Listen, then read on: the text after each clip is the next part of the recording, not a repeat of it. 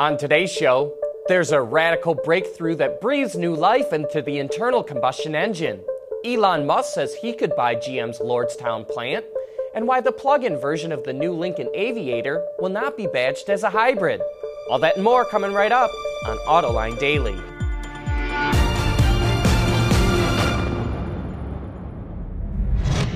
This is Autoline Daily, the voice of the global automotive industry.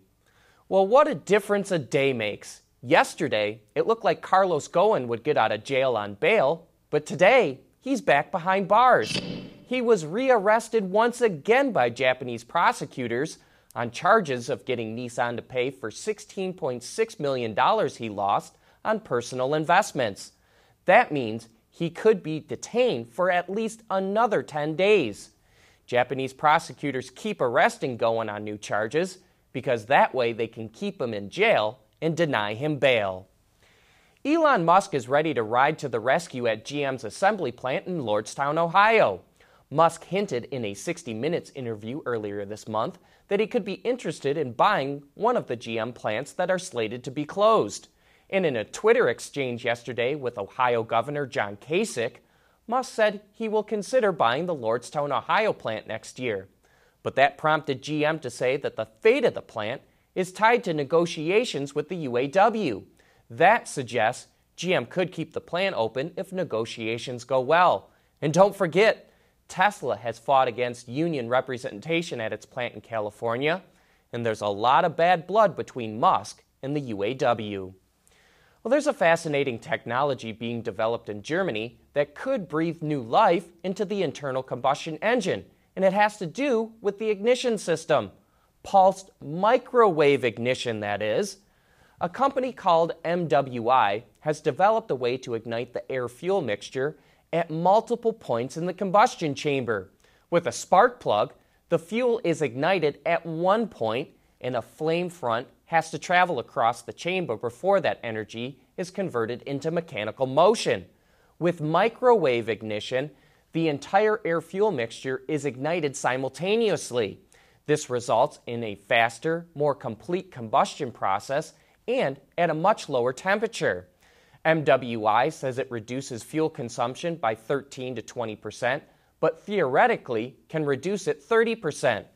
It also results in significant reductions of NOx, CO, CO2, hydrocarbons, and particulate matter.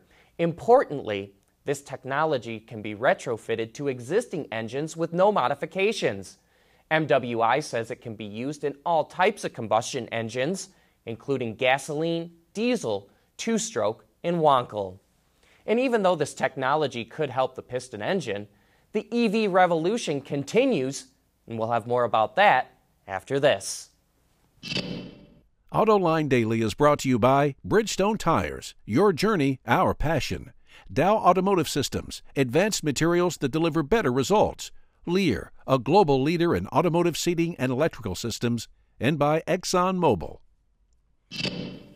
Daimler is delivering its first electric big trucks in the U.S. Penske is going to use the fully electric medium duty Freightliner EM2 for local deliveries in the Pacific Northwest and in California. It has a 325 kilowatt hour battery pack, which can be charged to 80% in an hour and provides 320 miles of range. Penske will get a total of 20 electric Freightliner trucks in 2019, 10 of them EM2s, and 10 heavy duty e Cascadias. The larger trucks feature 550 kilowatt hour battery packs, which provide 250 miles of range. In total, Daimler will test 30 fully electric medium and heavy duty trucks in the U.S. before series production starts in 2021. And this shows that the EV revolution is spreading to all sectors of the automotive industry. Well, every time you turn around, car companies are announcing another collaborative program. We recently reported on how PSA will supply Toyota with a small commercial van for Europe, and now we have more details on the deal. It will be a variant to come from PSA's K9 light commercial vehicle range, which includes the Peugeot partner and Citroën Berlingo.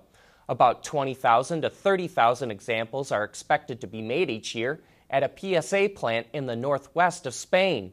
Toyota and PSA have collaborated on light commercial vehicles since 2012, and this new deal will last until 2022 or 2023. Coming up next, Lincoln is coming out with a plug in version of the Aviator, but it will not be badged as a hybrid. Lighter, safer, stronger, quieter, and more sustainable. Tell us where you need to go, and we'll help you get there. Dow Automotive Systems. We don't succeed unless you do.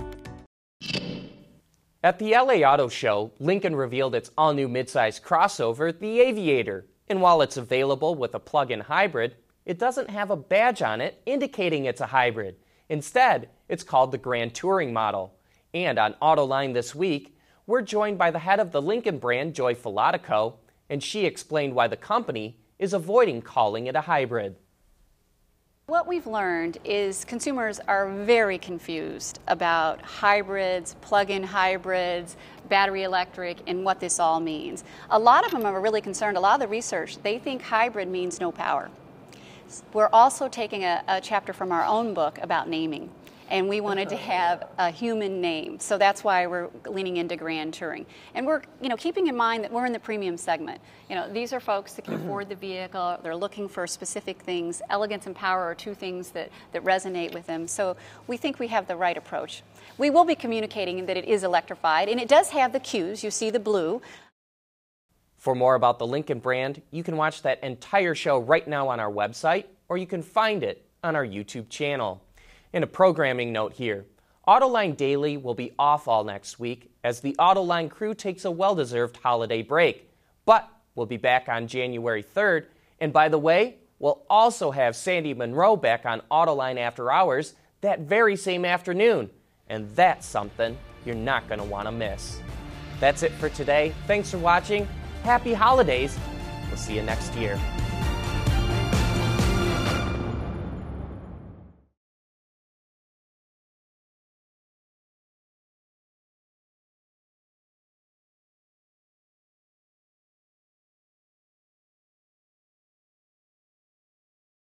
Wards is the industry leader for news, data, and analysis. That's why companies across the globe subscribe to our premium service, maybe even your own. Log in for subscriber access now. Check your company's intranet for details and rely on wardsauto.com to keep you informed.